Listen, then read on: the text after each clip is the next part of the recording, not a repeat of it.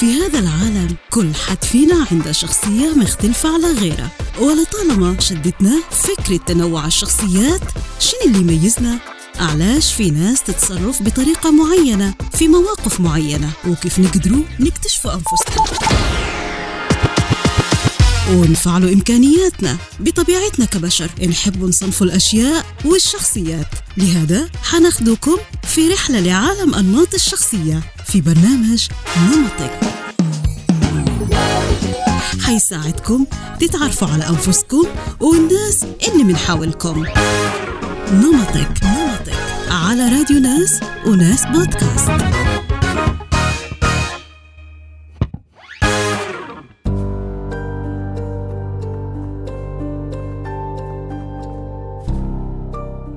أهلا وسهلا بكم في حلقة جديدة من نمطك. نمط حلقتنا لليوم هو أحد أنماط الشخصية النادرة حيث يشكل 4% فقط من البشر INFP والذي يعرف بالمعالج أو الشافي.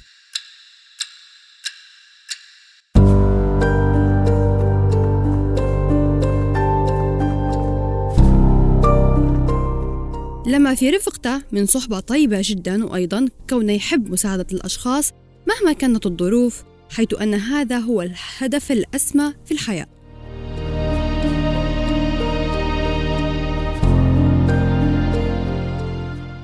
يعبر المعالج عن ذاته بالأعمال الإبداعية الكتابة، الشعر، التمثيل ويكشف عن دواخله من خلال الاستعارات والشخصيات الخيالية.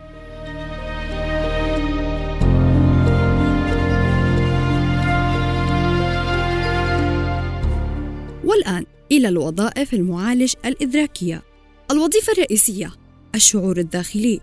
يتعامل المعالج مع الأشياء ويتفاعل معها وفقا للأخلاقيات والقيم التي تنبع من شعوره وقيمة الشخصية والتي بدورها تكونت من تجاربه الخاصة.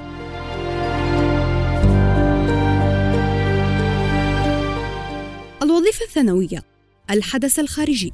يتعامل المعالج ويقرر وفقا لحدسه وهو أكثر الحدسيين العاطفيين هدفه الرئيسي في الحياة إيجاد معنى الحياة.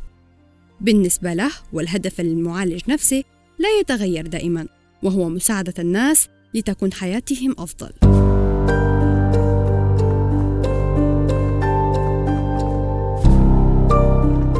الوظيفة الثالثة الحس الداخلي. سيحب المعالج أنه يقوم بمغامرات وتجارب جديدة إلا أنه في ذات الوقت سيتردد في الخروج من منطقة راحته. الوظيفة الرابعة التفكير الخارجي. عند النقاش مع المعالج ستلاحظ أنه لا يهتم فعلا لما هو منطقي وغير منطقي إنما يعبر عن منظوره الخاص الحالم حيث وإن لم يكن في شيء من الواقعية.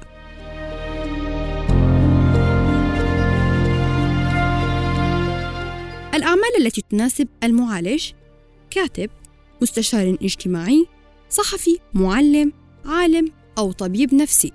معالجون مشاهير فان جوخ جوني ذيب جوليا روبرتس. المعالج نمط حالم ويؤثر الغير على نفسه. كنت تمتلك معالجا في حياتك فأنت محظوظ جدا حافظ عليه. في هذا العالم كل حد فينا عنده شخصية مختلفة على غيره. ولطالما شدتنا فكرة تنوع الشخصيات شنو اللي يميزنا؟ علاش في ناس تتصرف بطريقة معينة في مواقف معينة؟ وكيف نقدروا نكتشفوا أنفسنا؟ ونفعلوا إمكانياتنا بطبيعتنا كبشر. نحب نصنف الأشياء والشخصيات. لهذا حناخدكم في رحلة لعالم أنماط الشخصية في برنامج نمطك. حيساعدكم تتعرفوا على أنفسكم والناس اللي من حولكم. نمطك نمطك. على راديو ناس وناس بودكاست.